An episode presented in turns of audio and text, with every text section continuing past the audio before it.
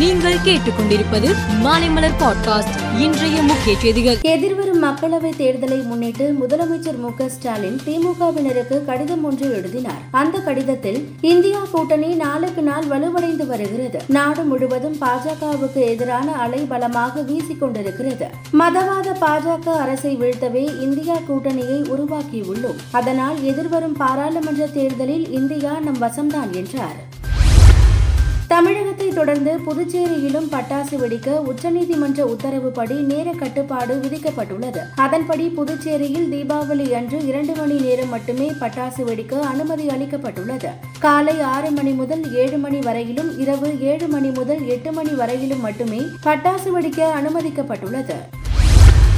தெலுங்கானா மாநில சட்டமன்ற தேர்தலையொட்டி ராகுல் காந்தி தீவிர பிரச்சாரம் செய்து வருகிறார். நேற்று தெலுங்கானா மாநிலத்தில் நடந்த பிரம்மாண்ட பொதுக்கூட்டத்தில் பேசிய அவர் நான் நரேந்திர மோடி அல்ல நான் ஒரு வாக்குறுதியை அளிக்கும் போது அதை நிறைவேற்ற முயற்சி செய்வேன் மோடி போல் இல்லாமல் நாங்கள் எங்கள் வாக்குறுதிகளை நிறைவேற்றுவோம் என்றார்.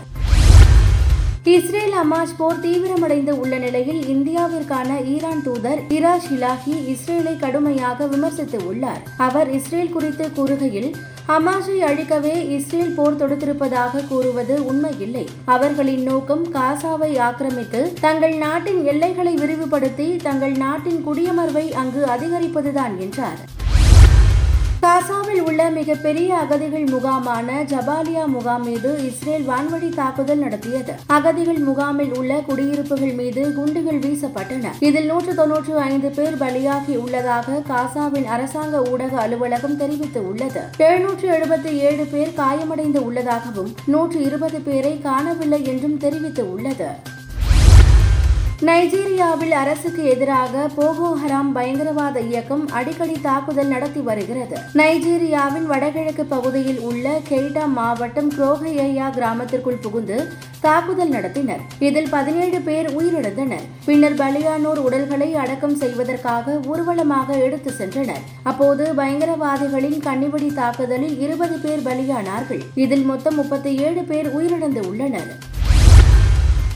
கோப்பை கிரிக்கெட் போட்டியில் ஆஸ்திரேலிய அணியில் நட்சத்திர ஆல்ரவுண்டரான மிட்சல் மார்ச் இடம் பிடித்து உள்ளார். டிராவிஸ் செட் அணிக்கு திரும்பியதும் மிடில் ஆர்டர் வரிசையில் பேட்டிங் செய்தார். இந்த நிலையில் மிச்சல் மார்ச் அவசரமாக சொந்த நாடு திரும்ப இருக்கிறார். இதனால் உலக கோப்பையில் இருந்து விலகியுள்ளார் இதனால் அவருக்கு பதிலாக மாற்று வீரர் விரைவில் அறிவிக்கப்படுவார் என ஆஸ்திரேலிய கிரிக்கெட் வாரியம் தெரிவித்து உள்ளது.